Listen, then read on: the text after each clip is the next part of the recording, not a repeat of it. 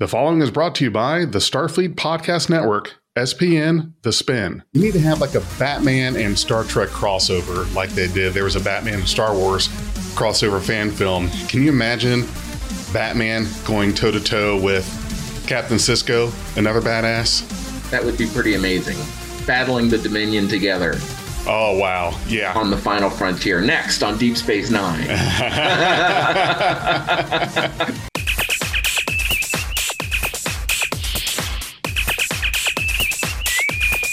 On a red alert. That's a so I have some I I have some endorsement deals. You're gonna see me like hold up a McDonald's cup and a and a no, I'm just kidding. I'm just messing with you. So you you live in Cincinnati now, right? That's right. I'm in Cincinnati now. So I'm in the same neighborhood here in Colerain. You know Yeah, where the no park kidding. is, right? Where the Yeah, where the elementary and the middle school is at. Sure. Well, I'm I'm a walk. You know, I'm not far from the park down Yeah. there. Well, and, I uh, went. I did all three of the Colerains: elementary, middle, and high. Yep. Um, and I have vivid memories of that park in the 1970s, like us doing uh, golf lessons and like really suburban weird stuff that we were doing back then. You know, I don't know. Yeah. Um, You like the silver But, slide, uh, the one that you know went corkscrew. I remember. The, I remember the monkey bars. Oh, yeah. And I remember. Um, and it, just down the hill a little bit, there would have been a creek, and it would have crossed over to the football field. Yes. and and down there is where we used to like putt and you know that kind of stuff and you know I ran that track many times on the track team Yeah. and, you know all that kind of nonsense and Now, yeah I know that neighborhood yeah yeah. So, uh, what year did you graduate from Colerain High School? 84 84. Okay. Yeah, that's not yeah. so bad. You know what? That's uh, okay. So 84, you would have probably been closer to knowing my brother Rick. My brother Rick Right. Kelly. Yeah, because he Right. graduated in 82, and my sister the name Kathy. Rick Kelly totally make you know rings a bell yeah Yes. My sister Kathy was in 80. So, oh okay I wouldn't have known her but that's when my sister graduated okay. All right. So, your sister my sister may have, may Yeah, have known each other. probably knew each other yeah Okay, yeah. Yeah. So yeah, you were you were there. Uh, so when when Rick was a senior, you I think probably a sophomore, uh, Yeah, somewhere in yeah, there, something like that. Okay. yeah So now, did you you play any sports back then, or what were you involved in in high school? um I promise everyone we'll talk about Star Trek here eventually, but it is so rare to meet someone that's involved in Star Trek that one lives in the same daggone city, two Yeah, went to the same yeah. high school. So we're going to take our time. Yeah. We're going to talk about well, this stuff. just like your neighborhood, my neighborhood is the one that's behind the baseball fields. Right. Yeah, behind the baseball that, fields that, at high school. that cartwheel terrace, all that kind of stuff. So, but my best friend uh, lived in your neighborhood when we were growing up. So I, we would cut through there and go up to Northgate Mall, which is this great little mall, oh, loved it. you know. Uh, but yeah, yeah, that's that's home. That was home until I was 17, and then I, you know, escaped to college about a two-hour drive away, a whole two hours away. Where'd you go to college? And, uh, Anderson University in Okay. Anderson, Indiana. Yeah, very a small private, you know, I'll just say religious school. Um, do not interpret this hat being red for anything else than Batman. Half the audience just turned off. Anyway, um, if, if it was half of the audience that was disappointed in that comment, I'll take those numbers because that's a lot right there. well, you know, and and and back back in the 70s, you know, in that little neighborhood behind Coleraine is um in the early 70s because I was born in 66, the same year the show came on, the, the Mhm. original show came on. And uh so by the time I was actually aware, five, six, seven years old, is somewhere around in there when you go to kindergarten Right. um, I discovered the reruns. So I, I discovered the reruns of the original series, and it something just happened to me. Yeah. it it broke me for the rest of my life. Um, I, You were forever encased, ensconced yeah, in and it, and it, it, it was it was it was like a light coming on. You know, it wasn't just you know the ships and the, all that kind of nonsense. It, it was the crew, you know, this diverse crew. And now I'm in the early 1970s when Colerain had maybe eight black students. Right. Right. You know, Not a lot of diversity no, quite back then. No.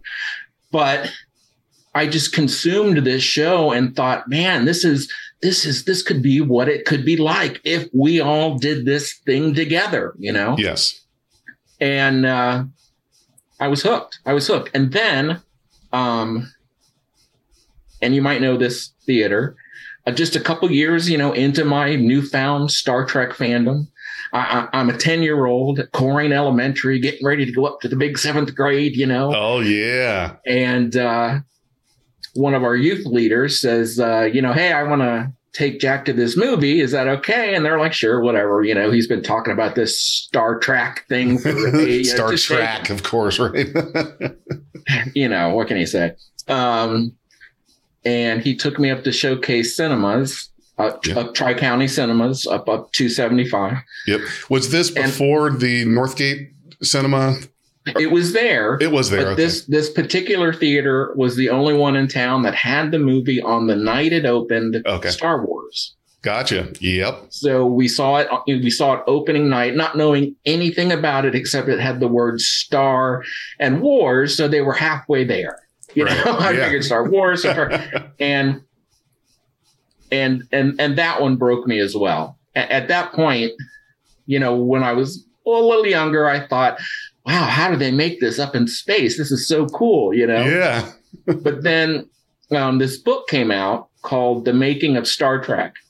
And uh, it explained how a TV show was put together. And the book had uh, pictures of call sheets and how a, how a, how an episode would be broken down and costume notes and blueprints. And that blew me away that, that people are actually making this and then I saw Star Wars, and I'm like, okay, I'm all in. I have to do this someday. And then that kind of began began my trek to now sitting here happily retired from it all. and you know what's funny is that was that was well known and uh, when, when i was in school being a big star trek fan uh, 'cause my my best friend and i um, best friend's name is ben we would live and breathe star trek and uh, a quick question for you so when you were at colerain who was football coach was it Calusi back then in, in those days Casico, Casiko. okay i Uh, he was the one before that one. he's okay yeah. before that yeah Seiko or something like that. He was a yeah. I think yeah, I know, I know who you're saying, talking about. I, I don't think I can pronounce last name either. Okay. Yeah. well, I was there during the, the golden age, the, the reign of Kerry Right. Coombs. Right, right, right. Yeah. Yeah. Yeah, guys was, that I came up with, uh, they were kind of in my age group. You, you graduated in 80, 96. 96. Yeah, I was 96. So yeah, by that time, people like, like this one kid who used to make fun of me in high school. You know, when you're an art student, they're just going to label you whatever. Okay. And then, like, some 20 years later, he's like the voice of the Colerain Cardinals on TV, and he's all in a band and he's all like long haired and all this. guy. I'm like, gosh dang it, dude, you used to F word me. it was such a, you know, it was such a different time. It was such a different time. And, uh, you know, I was so glad to see Colerain and, and the area uh, evolve and and see the team. You know, when I started looking in again, the team started winning all these state championships, and I'm like, what's going on here? And then I was, you know, it was amazing. It was amazing to see that. It was really cool. it was because it was in, so 94, that was my junior year, uh, junior season there. 94 Okay. was the first time that Colerain had gone undefeated in the regular season. We went undefeated then, uh, first time in the playoffs. So that was that was big stuff. That was a, a huge year of making a lot of records, doing a lot of things for the first time. yeah. And it was, and it's really been, it had gone on since then until now recently we're in a rebuilding period. It's, uh, you know, taken, taken quite a dip, but those kind of things happen is when you really think about it. uh, there are teams, and I think you were you were there. Let's see, that was probably back in the uh, yeah, that was back in the Moeller and Purcell Marian Oh, days yeah. where they Yeah. dominated. But Turpin, Turpin, Moeller, oh Moeller, yeah, yeah, and Saint X. oh god, know. Saint X, yeah, and but those names you don't really hear a whole lot of Uh, now. And really? that uh, oh Princeton can't forget Princeton Jesus Yeah. uh, yeah. you know they were probably for several years there they were cream of the crop for five years or so but now for Colerain they stayed consistently on the map for a good 25 years I would Yeah. say It's um, amazing. and the that's not program easy they to do. developed is just one that was you know i know the Coombs family i know that the, their, their love for the school and the love for sports and it's just perfect it's just perfect the only thing better is if they'd hire me to come be their drama teacher and then we'd all have come full circle I'm waiting to get the call and be like, hey, Jefferson, we need you to coach. We need to come out of retirement. yeah and be awesome Mm, you, you started uh, doing the drama club and I'm doing the coaching and yeah, old yeah. timers like us. It us. would be hilarious. Uh, you know, it's you, you don't uh, you don't miss it until you miss it. Absolutely. you know, when you're there, you want to get out of it. You want to grow up so fast and do your thing. And uh, all I can ha- say is, you know, sip sip the wine, don't gulp it. You know, you know, take Yeah. li- li- live whatever you whatever makes you happy is what you should be doing. If you're not doing that, you got to reevaluate because we only get like one shot. you know, we get one Yeah. shot at this, and uh, pour it into stuff you love, like Colerain High School, baby. Absolutely. Yes, always. Well, how did you find it being a Star Trek fan when you were in high school? I want to know what that was like as compared to what my experience was, which wasn't a negative thing, but you know, we'll see. I think it was different for me because I was a football player and those guys are supposed to be the the tough jocks that Sure. eat nails, Yeah. chew glass and Yeah. so I being a Star Trek fan was kind of like, oh yeah, really?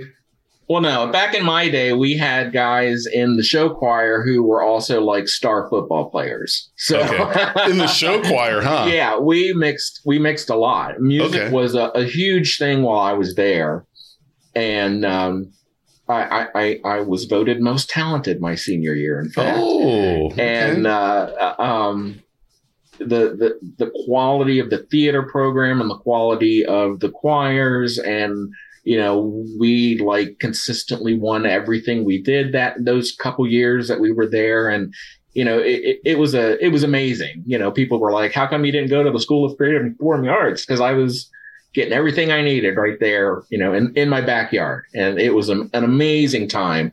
Um you can't beat just jumping over the fence and there you are. No, You're just run home school. at lunch, run back, and make sure nobody catches you. but you know, so yeah, it's uh, you know, it wasn't that big a deal. We we did a lot of mixing. You know, I it wasn't as as, as clicky as you know. I mean, there were the groups, but the groups intermingled. You know. There were I- only like 500 of us. We had to. You know? Wow. Yeah. I think Yeah. my graduating class was 490 some. So Yeah. that was, and you're right. It, it was a lot smaller and it just, it felt like not that, I mean, sure, there are, there are cliques wherever you go, no matter where you go. Sure. But it seemed like there was some more intertwining then. So being a fan of things like Star Trek and Star Wars we're probably not a big deal.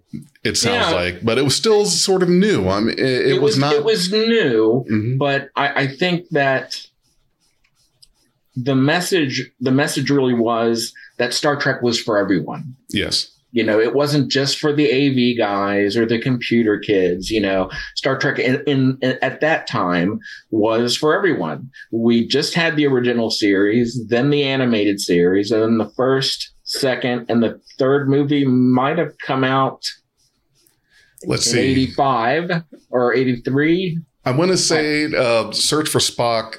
Wrath of Khan was 82. Search yeah, for so that would have Spock been had to be, I think, I want to say eight. It was definitely after you graduated. I want to say 84. Yeah, 85, 86, something. 84 was. I thought 84 was. Oh, this is terrible. I'm losing all my Star Trek credit. Here, let me. 84 was uh, The Voyage Home, I thought. Uh, well, I, let me see. Let's look at. I I know eighty two was Wrath of Khan. That's when I got into it. I was Yeah, for sure. all of five years old then. Uh, What a great what a great way to get introduced, right? Right. Yeah, it was. Well, but, it, but so it, it, there was just so little of it. 1984 That- was that- Star Trek three. Yeah, okay. So, you know, that's my senior year. I'm really not thinking much about Star Trek at that point. hmm And um because you know, I was doing, you know, the girls and the plays and the music and the you know, uh-huh. it was high school. Hanging out with the ladies. You were doing what high schoolers 2. do. Exactly. Um, I put her off to college, and I'm sitting, you know, down one evening in 19 September of 87, and I had heard this new thing, this new Star Trek was going to come on. And I thought, well, I'll give it a shot. And uh, from the very first episode of Next Gen, I was so deep back into Star Trek, I could not. I was reading every novel. I was, you know, I was recording episodes on VHS off live TV and Oh. pausing the tape to get rid of the commercials. Do you know how savvy we had to, had to get with Oh the gosh. the pausing and unpausing? We got to It- where we could kind of anticipate. the, you know, I didn't realize it at the time, but you know, that was kind of my first foray into editing. You know, the, that the timing and the, you know, getting the pacing and understanding how the show worked because after a while you knew when the commercial was going to come because the music just changed just a little bit or they they've hit a certain beat in the storyline so you knew it was time to get up and touch the little radio shack button that would fade it to yeah, whatever but I was- if only I- I kids was these days knew what we struggled with. So a, a couple years then I mean I had graduated college and I wrote a letter to I wrote a letter to Star Trek.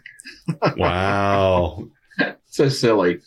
this was Pre- you had- you- Pre-internet. yeah, pre-internet. You know. We're all pre we're pre Google here for the, Yeah. anyone in our younger side of the So audience. We had to write uh, letters. Exactly. This is going into the third season, and I write a letter to Mary Howard, the unit production manager, and I said, "Look, can I come out and work for you for free, just for a couple weeks, just to see what production is like, to get a taste of it?"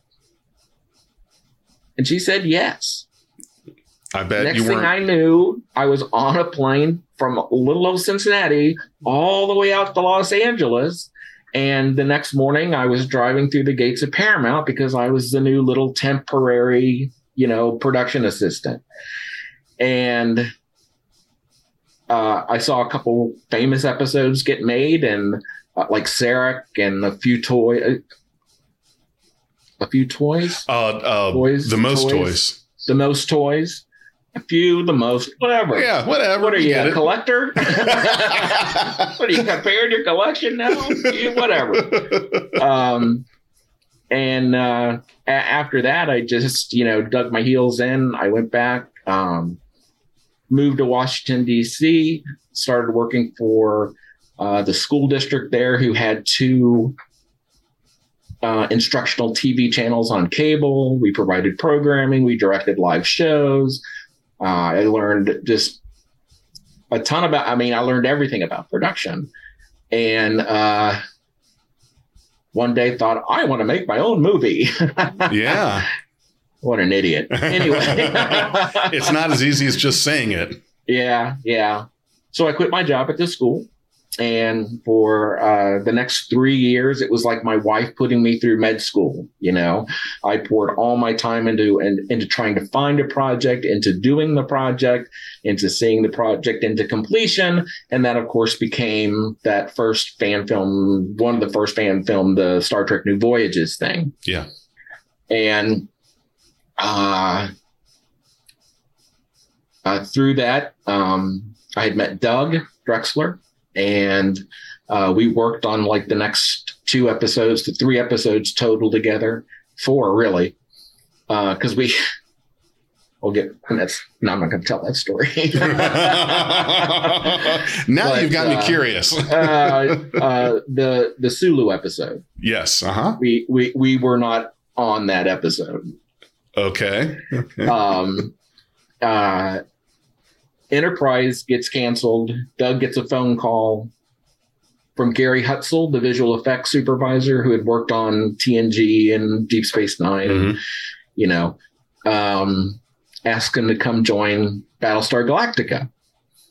And so Doug called me and said, Do you want to come work with me on Battlestar Galactica and like kind of be the CGI office coordinator, you know, take care of all the phones and papers and artists and all that kind of business, you know? Yeah. I was like, sure. And I was on a plane. and then my wife, who was teaching at the time, uh, she came out four months later and we worked on Galactica and then Bionic Woman and the Sarah Connor, Sarah Connor Chronicles and something about an airplane, not lost. I can't remember. Bionic Woman. Did I say Bionic Woman? You said Bionic Woman. Night Knight Rider, uh, a Knight Rider pilot. You know, just a bunch of stuff. We were uh, we had our offices at NBC Universal on the lot at Universal, where the little tour and the Yeah. theme park are. We'd you know knock off from work and go ride Jurassic Park and all that kind of stuff. But oh, um, so all this stuff is happening, but there's this like 10 year old in me who's screaming, like, holy cow. Um, by this time, I had directed Walter in an episode, uh, Walter Koenig, who played Chekov. yeah. I had direct, or I had worked with George a little bit on, oh, just a little bit, and uh, several other TOS people. And over time, through Doug, there'd be parties at his house, and Nichelle Nichols would be there, or Barbara Luna, or, you know, and so over the years, these became like my friends. So it Yes. was weird to like watch the original series anymore because I wasn't seeing Kirk and Spock and McCoy, and you know, I was seeing Nichelle and George and Walter and That had to be amazing. and- yeah, it was. It was. It was an honor. Okay. Choosing your words Um, very wisely tonight. it's it's hard to meet your heroes, as you can imagine. Okay. Yeah, they say Um, never meet your heroes is a is a phrase out there. But you know, all I can say is that especially the ones I became close to, like Nichelle and Walter, they're gold.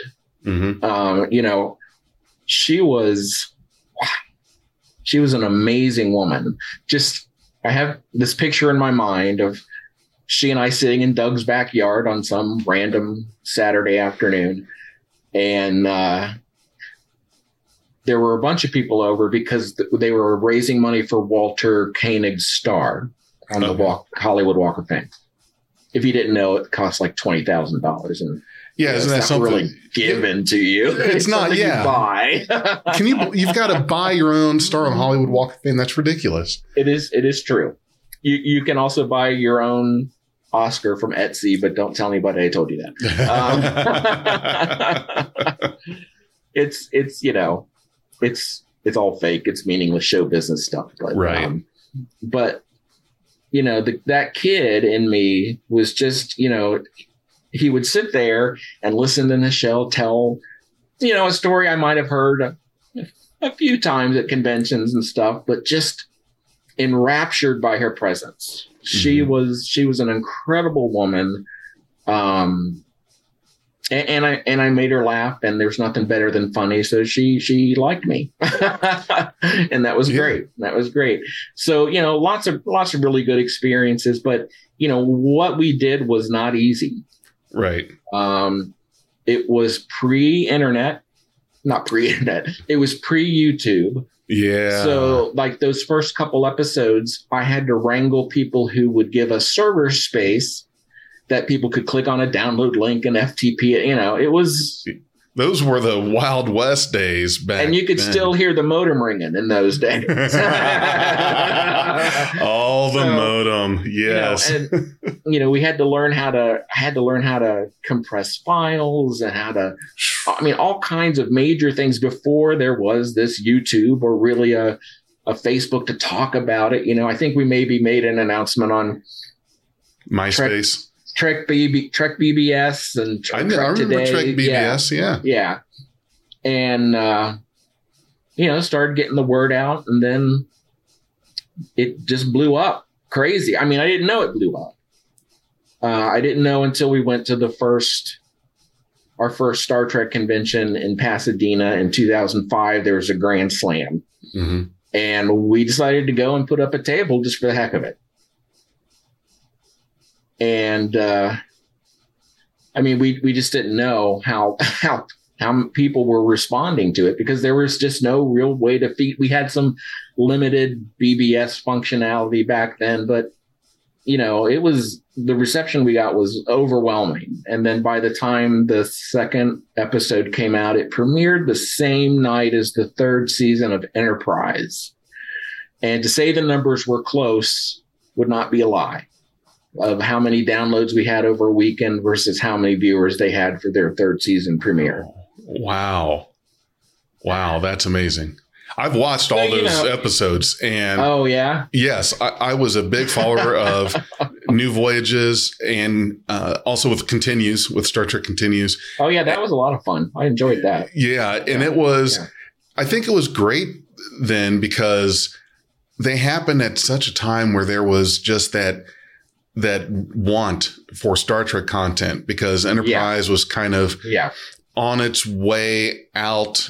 Uh, it was getting that was a getting close. million, million and a half viewers a week at most. I mean, Yeah. that's not a that's not 22 million that TNG was getting in its heyday. Right, That's exactly. A big drop off. Yeah, And, and I think we touched a nerve. And and and, and I and I'm right here. I'm going to take credit for the JJ movies. no, I'm just kidding. but but I think I think Paramount, who sent us a cease and desist letter, who we went to the lawyer's office and Doug defended us with his job and life and limb, and they decided that we could continue to do it. This is before the big agreement where everything fell apart. Mhm. That we could continue to do it as long as we didn't make money and kind of you know didn't make a big deal about it. We could not make a big deal about it. It How wasn't you- us making a big deal about it. But anyway, yeah. You're not the ones make the big deal out of, out of it. What? So they let it they let us do it and i think and, and they absolutely kept their eye on us and i think they were absolutely shocked to find out that even people playing these traditional characters were getting views you know what what is it about this you know and, and i think that led to them in later years being more tos centric in their product right. you know, that that the appetite was so large that and I don't think anybody knew. You know, There was a big I- appetite for it because we had such a content drought after Enterprise and Nemesis. And at that time, there was no Trek on the horizon. Nothing was being talked about. oh no, Nothing. And we hadn't at, at that point with with our generation of of fans, we had not experienced a content drought like that. Because when I when I started in Wrath of Khan, now then I went back and watched the motion picture and followed all the movies. So if you if you start with uh, with mo- with motion picture, there was something every couple years or so. There was not, and then once we got into the TV series, so there was never really any kind of lag. Not like it was from Yeah. '69 right, 77, when the- 77. yeah, when TOS ended. yeah, Well, if you count the uh, the animated series, that's Yeah. more like 71, 72 ish. yeah, still, but that's still. a, that's a big gap. yeah. Yeah, there was a big gap in between. there there wasn't a book every month. Right. There wasn't, you know, we we were fortunate enough to get things like that original technical manual Yep. or the blueprints, you know, that sort of thing. Um, but there was, you know, you couldn't walk into a place and find like Star Trek inspired clothes or whiskey online or any none of that. it all No. went away. No, it was gone. Um, I, think anybody who does a fan film nowadays is a hero, and they should keep doing it. And I think it's great. I've seen a lot of them. You know, I had some limited involvement with Star Trek Continues. I co-wrote the first episode. I directed one of the vignettes. Um, uh, I really did it because I enjoyed being on the sets more than anything else. It was Yeah. great to I mean they had they had the full run of the sets laid out exactly like it was in 1966. Now, And- phase two was done uh, in Ticonderoga at the set there, and No. or was it? Yeah, where, where was that No, one? the, the set that where that tour happens nowadays. yeah. Uh huh. I've never seen that in my life. Okay, I've so that wasn't- there. That was not used Yeah. for any filming. Okay, because I, I was not, told not that's that I was involved in. okay. Yeah. Yeah, originally there's like this drugstore in on the main strip going down through Ticonderoga, and on one side of the street there's a building with four office spaces, and he had Cawley had a bit of the bridge built in one of them, hmm and and that's what we started with a bit of the bridge and a transporter room and a few flats, and we really didn't have anything more than that till Walter's episode, when at that point we moved out of the second floor building and moved to some uh, abandoned was a grocery store, wasn't it? garage. It was a Was- garage. No, this is even before the grocery store. Oh, okay. Yeah. Um, and boy, that was th- those are rough, rough places. That was rough living, brother. You know, you got Walter Koenig there on the set. You've got a fly problem. You've got maybe one working toilet. You know, Oh. all these all these bloopers with Walter like slamming his script down, trying to kill flies and getting. I mean, it was just a nightmare. And the third one was the last one I did. I was like, this is too much for me. You know, this is Yeah. too much. You know, my goal was to put together a team that could go to from project to project and uh, assume different roles, you know, depending on what we were going to do. The three episodes I did, each one is formatted differently because, you know, the first one was like a pilot, and then the second one was like a traditional episode, and then the third one, my cut of the third one is a long form film. Uh, so I wanted to do something. I didn't want to like Star Trek continues just episode, episode, episode, episode, and everybody's just wanting to do the episode. I wanted to do something to, you know, grow us each time, to do something different, to stay a little cutting edge, you know. Mhm. Um, but that wasn't everybody else's vision, you know. Right. Uh, and so I moved to Galactica, and everything's fine. Um, but it, it was hard. It was hard to do those. You know, pre HD, we recorded everything to through the camera into a laptop onto hard drives. Um, no air conditioning. Oh God. Oh, that's not a working, hardly a working toilet. No air conditioning. That's that's roughing it right there. Yeah, that's you're So, not yeah. glamping right there. That's for sure. Someday maybe I'll go see these museum sets, you know, but the, these are not the sets we filmed in New Boys. Yeah. For. No, no. I've always wanted to get into a fan film, and I hopefully that may. I don't want to jinx it, but I did have a interview, one of these interviews with a gentleman named Ray Tessie, oh, neat. who is the owner, operator, producer of Neutral Zone Studios, which is Oh, the okay. TOS set Yes. down in, uh, in Georgia. Georgia. Yeah. Yeah. So we talked for a little while on that about the fan films, and uh, we had talked about doing an doing an idea for that that that I would be involved in, and I just thought to myself, wow, you know, this is it's great when you expand your friendship network to meet new Yeah. people and come across people because you start seeing things like that happen and Yeah. I I'm told my told my friend that hey, I may it's several months from now, but it may be who knows. I may be in a Star Trek fan film. Now, if you would have gone to me It's awesome. back in back at Colerain throughout all Yeah. those days and Yeah. said, "Hey Jefferson, you know that Star Trek that you love? What do you think about being in a fan film?" Whether I mean, there's no such thing as fan film Yeah. then. What, what are you talking about? Yeah. no, yeah, but, yeah. still, and something like that is it- it's still something to be proud of because fan filmmakers, as much as they can, do take these seriously. They do want it to Oh, look yeah. good and have some good Oh, yeah. production value. There's been other films I followed. One of the big ones I really liked was Hidden Frontier, which Oh, was sure, also. Yeah. yep also around that time. Uh, That was a that was a big one. And with all of these, the the productions just they get better and better and better as they're going along because you're just learning new stuff, new techniques. different ways of editing or shooting, things like that, making use of your green screen. Uh, so when you're talking about doing something where you're doing this out of pocket, Mhm. it takes it really takes a- love and a passion for that. And we even get the uniforms. We've got the uniforms. I've got now. This is going to be a depressing story. I have my DS9 captain's uniform sitting in the Yeah. closet. I've I've got to lose a bunch.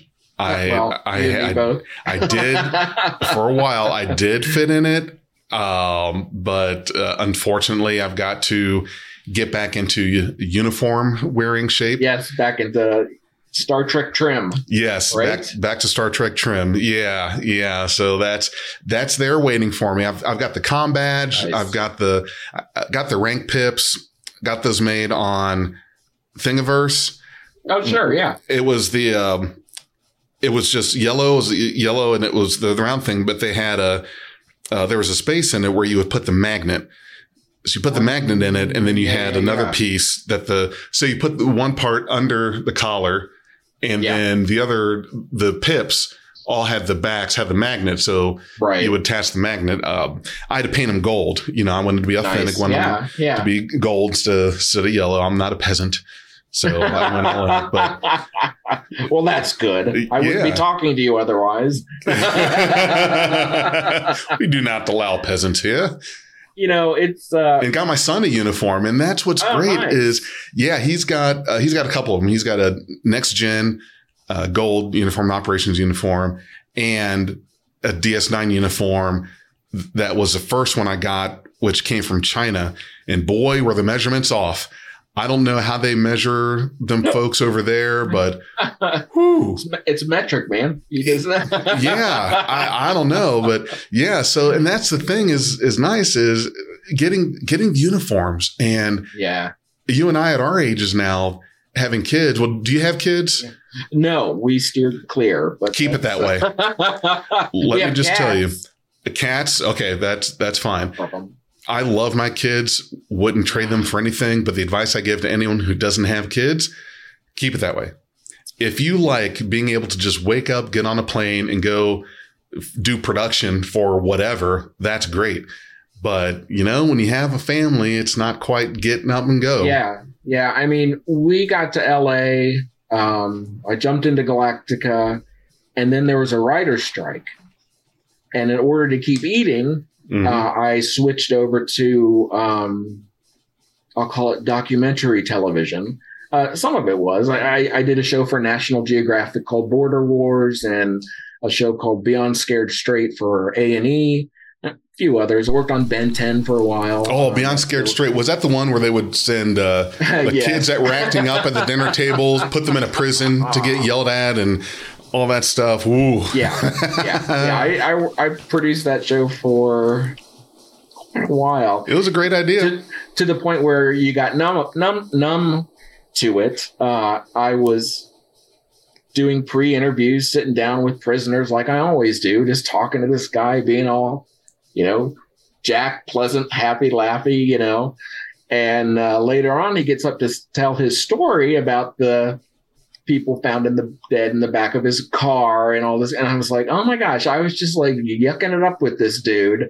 I had totally shut shut down uh, the reality of the situation. Yeah. And it only came back to me really. I, I've been thinking a lot about it lately because one of the shows we did was in the Fulton County Jail in outside of Atlanta, where everyone famous has been booked recently. Wow. Yeah. and Mhm. um and that the jail that's under FBI investigation in fact and I can tell you they should have been investigating them 15 years ago cuz what we saw at the Fulton County jail was horrifying those kids were scared straight I'm telling you Really? wow uh, very few kids like failed the test so to speak Yeah. you know um they I mean it's just amazing what they did to Here, kids, let us put you in a for profit prison and see Yeah. how things go for you. Yeah. Oh my gosh. Uh, did a show for National Geographic called National Geographic called Border Wars, where we were on the borders of the, like of Nogales, uh, filming customs agents and border patrol and being out in the desert. You know, Where was as this at? people- This was the uh, in Nogales. Um, it was a National Geographic show called Border Wars. and it Sounds like a place- of seasons. I wouldn't want to be. it's not nice. It's not nice.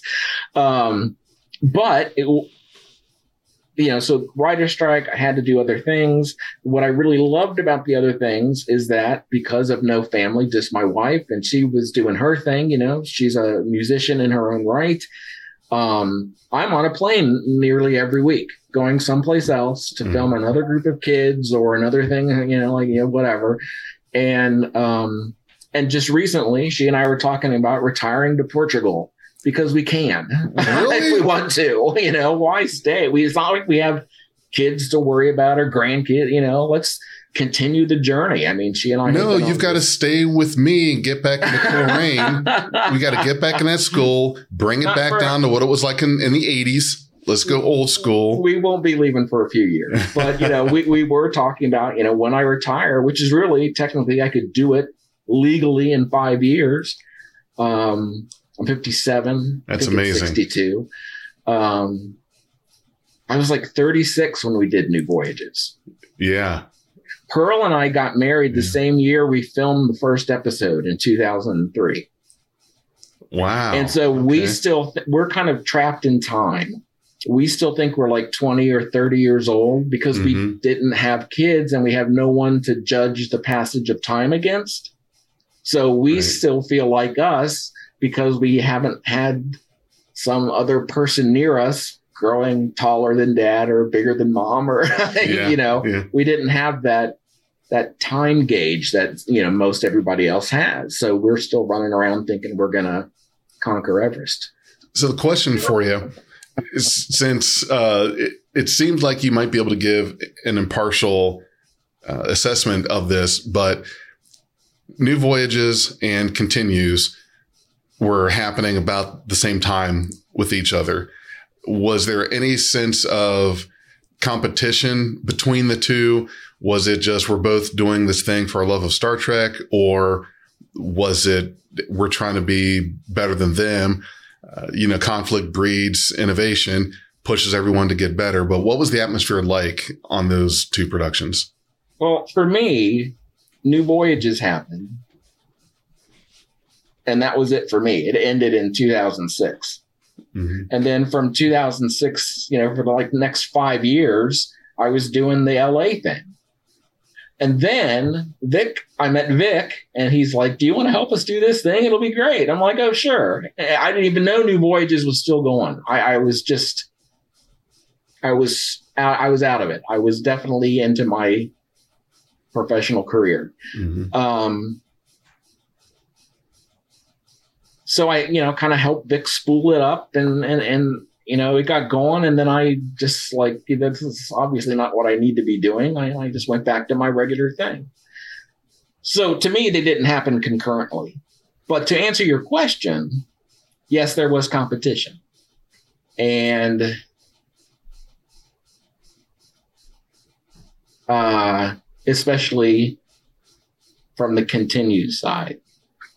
Uh, it was very apparent to me that the people being brought in, the people being asked to help, the uh, it, it became apparent to me that it was one-upmanship.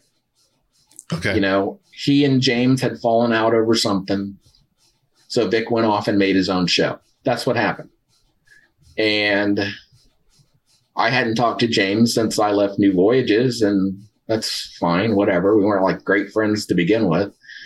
Um, and then Vic came to me, and then I kind of just started realizing that you know he he tried to get my original Uhura to play his Uhura, and he tried to get my Chekov to play his Chekov, and of course he ended up using other people because my guys said no, rightfully so. Uh, they had already done that in there, and they were actors. Actors. They were both in Los Angeles by then. hmm Um, I mean, a number of our people in the early days of New Voyages ended up in LA.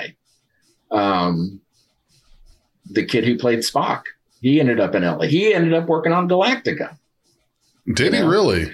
Yeah, yeah, yeah. as a PA, which was great. It was, Wow. you know, it was great. It was great to have him. You got to start somewhere. Yeah. And uh, I think uh, I'll tell a story that sums it up. I sat down once in Georgia at those sets Yep. uh, because I was working with everybody. I sat down in a room off in, on the side. I was just kind of piddling around on the piano. Yeah, just, you know, I, I played since I was very young. So I was playing and just kind of clearing my head, and in walks Vic, and he sat down and kind of scooched me off the bench and played far better than me. You know, and as he did, I just kind of thought, okay. And I just kind of got up and walked out of the room and just went someplace else. and, and that was the whole vibe I I got from him. That you know, he and James had had this fight. He, so he's going to go off and make his, and he's going to do it better, and he's going to pour more money into it, and his sets are going to be better, and his con, you know, whatever. I, I got out. I got out really quick, and it was the last time I, you know, prior to continues, I worked with the Farragut people, and they're great, um, sane, normal people. Yeah. and that's what I, I I enjoyed about them. Um, and then they got tied in with Vic, and then it just I'm like, aren't we doing this because we love Star Trek and want to spread the message that we grew up with to other people? But Yeah. and maybe we do that on screen, but behind the scenes, it's a disaster. You know, the agendas and the background. It was just, it was just all all of them but Farragut was a hateful experience. I talked to, and now, um, I t- who's on Farragut? Tell me again who are the names on John Farragut? Broughton, John, John, Broughton. John Broughton, I talked to on Facebook, trying to get him scheduled to do a talk with me. Uh, but the uh, the conventions kind of threw things off track a little bit, and uh, I hadn't heard back from him. Trying to get him on because I would definitely like to have him on here to talk to uh, he's for sure. he's a spiritual hip dude. I, Yeah. You know, I have great respect for him and great respect for what he endured being in this tug of war between these two. Next time you see him, say, Hey, Big J is trying to get you on his podcast. It's awesome. It's a good podcast. We went to high school together. He played ball. He could Yeah. put you in an arm bar if you don't do the thing. so yeah, we won't buy you season tickets to the to the to the to the Cardinals. Come on. season tickets Um, for Koran aren't that valuable now these Yeah, days. Yeah, back back in the, the golden days. we're thinking about coming up not to change the subject but we're thinking about coming up for a friday night football game sometime this fall just to kind of if you do, if you do seriousness, I will give you my number. We definitely need to meet up, catch up, do some Trek talk because Yeah, it it'd be it would be an absolute shame for you to come be here in Colerain, where I live. yeah And- not like connect yeah yeah, yeah. It would just it would it would be silly. So yeah, we should definitely. we'll just do a we'll do a live broadcast from the game and relate it to Trek Oh. somehow Hmm.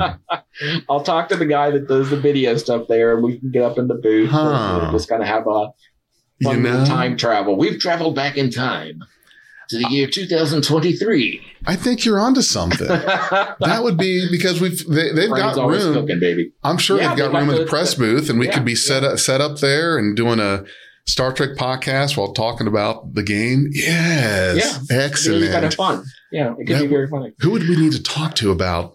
Brian About Wyatt. Oh, I shouldn't say his name out loud. It doesn't matter. Brian Wyatt. He does a lot of the broadcasty stuff up there right now. Yeah, We need we need to make that so, and uh, before the season make it ends, so. make yeah, it so. yeah, get those feelers out tomorrow. Well, look, I mean, I've got. I think I, I still have a little bit of street cred there, a little bit.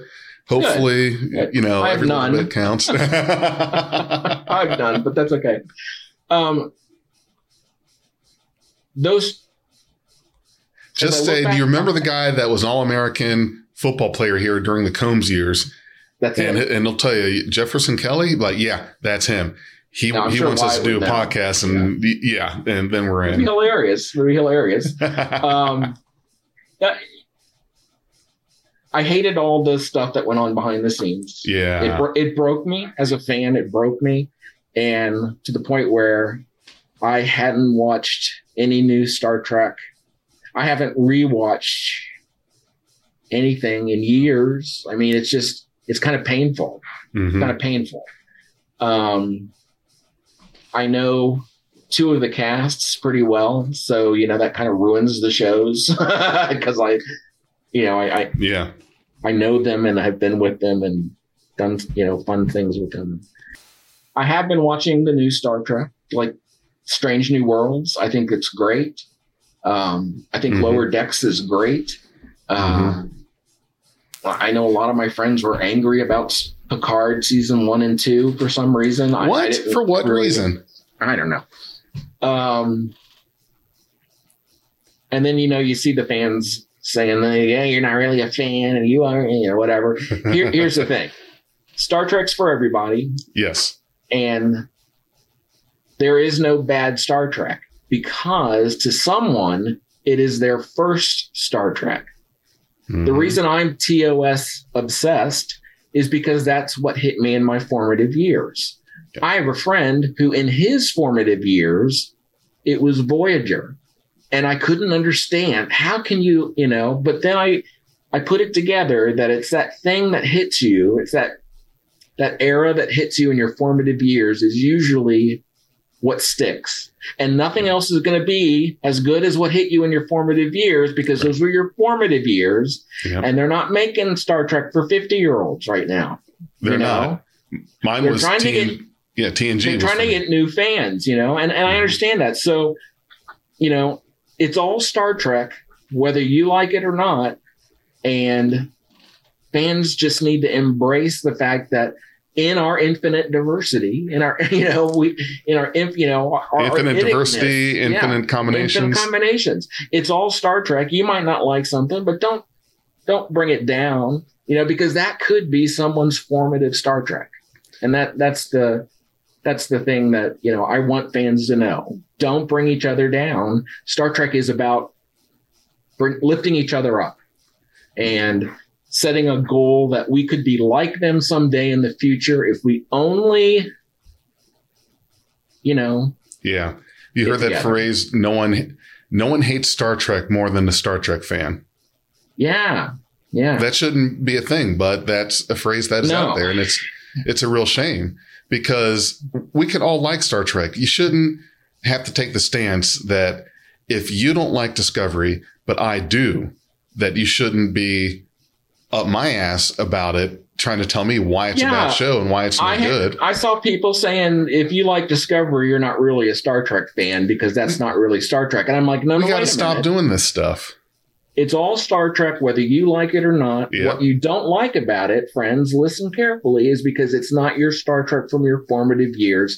Nothing will touch you like TOS did, or TNG, or Voyager, or Deep Space Nine, or Enterprise. Mhm. Nothing will touch you in the future like it did back then. So you just have to understand it's somebody's Star Trek. And it might not be your thing, but man, you've got 650 hours to go back and rewatch of the, you know, TNG and all that era. Just go watch that and leave people alone. Let them have their own experience with the show. You're talking to guys here that know where they were when Picard was assimilated. Sure. almost like Absolutely. the generation before us, they knew where they were when JFK was assimilated or when not Oh, yeah. assimilated, assassinated when Challenger blew up. For us, it was Yeah. that, and at that point, to be continued was, at, at least from what I could glean, was not something that you see often at all. And No. when that that crescendo of music is happening, uh, and it's just everything is now getting really on edge. Like the the hair Yeah. on my neck is standing up. Right, I, I'm, right. I'm I'm feeling like that anxiety attack coming, and then you get the camera panning over Riker, and he says, "Mr. Worf, Yeah. fire." And then you go to dun, dun, dun, dun, dun, dun, dun, Yeah. dun, dun. you get the to be continued. I'm standing there in shock, frozen in front of the TV. And I started doing something that was very irrational. I thought that if I would rewind a little bit and play Uh, it, that the episode yeah. would keep playing. That that was how much trauma That's awesome. I experienced then was I, I felt like, no, this can't Yeah. be. And then that summer, that summer was hell just Yeah. with all the talk, all the, uh, there's a TV guide cover that he was on, and that was the big talk was what's going to happen with Yeah. Picard. And the reason that that happened was because at the time we didn't know if Patrick Stewart was going to return. There were Yeah, contract negotiations contract negotiating. Yeah, was, was coming up, and he up to that point. Uh, I don't I don't know when he loosened up, but you hear the stories from the cast and crew. But he was yeah, he he was wound pretty tight the first couple seasons because he he was a, yes, he was a professional, uh, classic classically trained theater actor, and all these guys are screwing around these Americans and not taking Yeah. things seriously. So it took a while to loosen him up, but uh, there there was some head bumping uh, that he was involved in, and it was kind of a we don't know if he's coming back. So that's why we're writing and the you know, story. he, he to to Patrick's credit, um, he's actually come back and apologized to them for that. oh, really? Yeah, I didn't realize um, that. Yeah, yeah. He, he he they were all in a big group and it was being filmed and he just said, "Look, I want to apologize. I didn't realize it at the time. You know, I didn't. You know, it was just so I didn't know it was what it was going to become. I didn't know what it was going. You know, it was just, you know, I'm an Englishman in New York syndrome. Yeah. You know, and uh, he he's very humble and very gracious and you know you just see how warm he is with people. But um, yeah, yeah, he he he did go back and and make amends for being a bit of a Englishman the first couple of seasons. You know, um, but you know, the way you describe that moment, you know, each fan has that moment. You know, for for for some people it might be you know one of the two part episodes of Voyager or you know what's going to happen with the Dominion, you know, or when war first came on Deep Space Nine. hmm Um, That was when those- DS9 took off. well, yeah, yeah. Um, all of those are legitimately great moments. All of them, you know, mean something to somebody. You know, don't berate them, right? Right. Well, let them enjoy it. each series had that point where things turned around and the series became what it was. And, and next gen, you had Riker's beard, Right, and DS9, you had Sisko's goatee, right, and the arrival of Worf. And Yeah. Voyager, you had Seven of Nine, which uh, was really the purpose there was to go after the uh, we want eye kind eye candy. the UPN. I mean, it was demographic. UPN. You UPN. know, it was it was uh, they were trying to get younger viewers. Like maybe it worked. I don't know. Um, but yeah, that was the show changed drastically, and it and it was a great show. Um, did they do anything like that on Enterprise? Did they bring anybody in mid season or? No, Enterprise stayed how it was. There were there was no They had their rotating guest stars like Shran and the Klingon or the whatever, you Yeah. know, those people. Gowron, not Gowron, but uh, the Admiral and uh, whatever. yeah Admiral Forrest. Uh, yeah, yeah, yeah. n- No, Enterprise did not have something like that. They did not have a Riker's beard or a Sisko's goatee or Worf. yeah, They didn't have uh, Seven of Nine. They didn't have that one thing that happened or changed that would be the the and key turner for that series. There, there was just no big. I think they were on the verge of it though. You know, you know, they got canceled in the fourth season. Um, Manny Coto had just come on that year to produce. Mhm. Um, he would go on to produce like was it 24 or something, you know, big like that. Yeah, it was Um, 24. and um, Manny just like threw in the kitchen sink and did everything fun that last season without knowing it was going to be the last season. You know, they did the In a Mirror Darkly episode where they go back to T- the you know the Enterprise, and that scope that comes up out of their helm Mhm. that is that is the new Voyage's scope. We boxed it up and shipped it to them. You They did. They did Oh. not have time to use it uh, to build one themselves. So anyway, just saying Yeah. that's the that's the new Voyage's scope. That's why he has to hunch down because it's actually the wrong scale.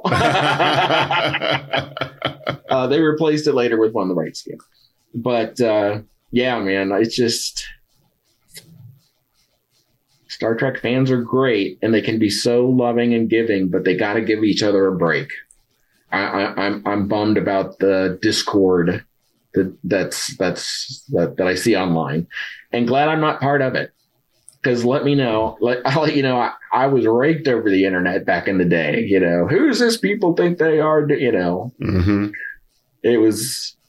I used to tell the cast, "Don't go to the message boards. You're not going to like it. Stay away. Stay away. It's it, for your mental health. Stay Here away there the be message- monsters. Yeah, yeah.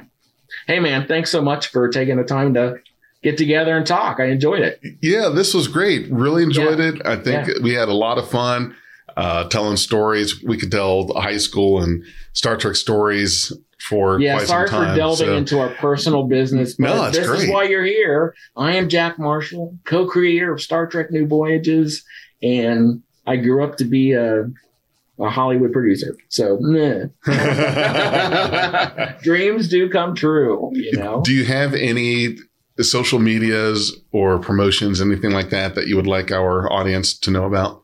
I work very quietly doing a lot of photography. I'm just doing my own thing by myself on my own, not for public consumption. I'm just living in the country, watching cows go by. It's great. Yeah, Yeah. it's Yeah. nice. But I mean, I am on Facebook, uh, Jack Marshall. Yeah, I'm on Facebook. Yeah. Feel free to stop by. I say all kinds of politically charged things every day. because it takes a village to raise an idiot. No, I'm just kidding. yeah. hey, thanks. Let's do this again sometime. And uh, you know, you can you can actually ask me some questions instead of just having me wander off, you know, down the lane of that's the that's the good stuff. This isn't one and out. You know, we, we come back Oh, more organized and and everything. But yeah, it's no, it's good. Well, thank you. I do appreciate it. I do appreciate it. If you enjoyed this podcast, you can support us at patreon.com slash beyond trek. We are Beyond Trek Podcast. Lower your inhibitions and surrender your years. We will add inspirational and hilarious Trek content to your day. Your attention will adapt to subscribe to us. Resistance is futile.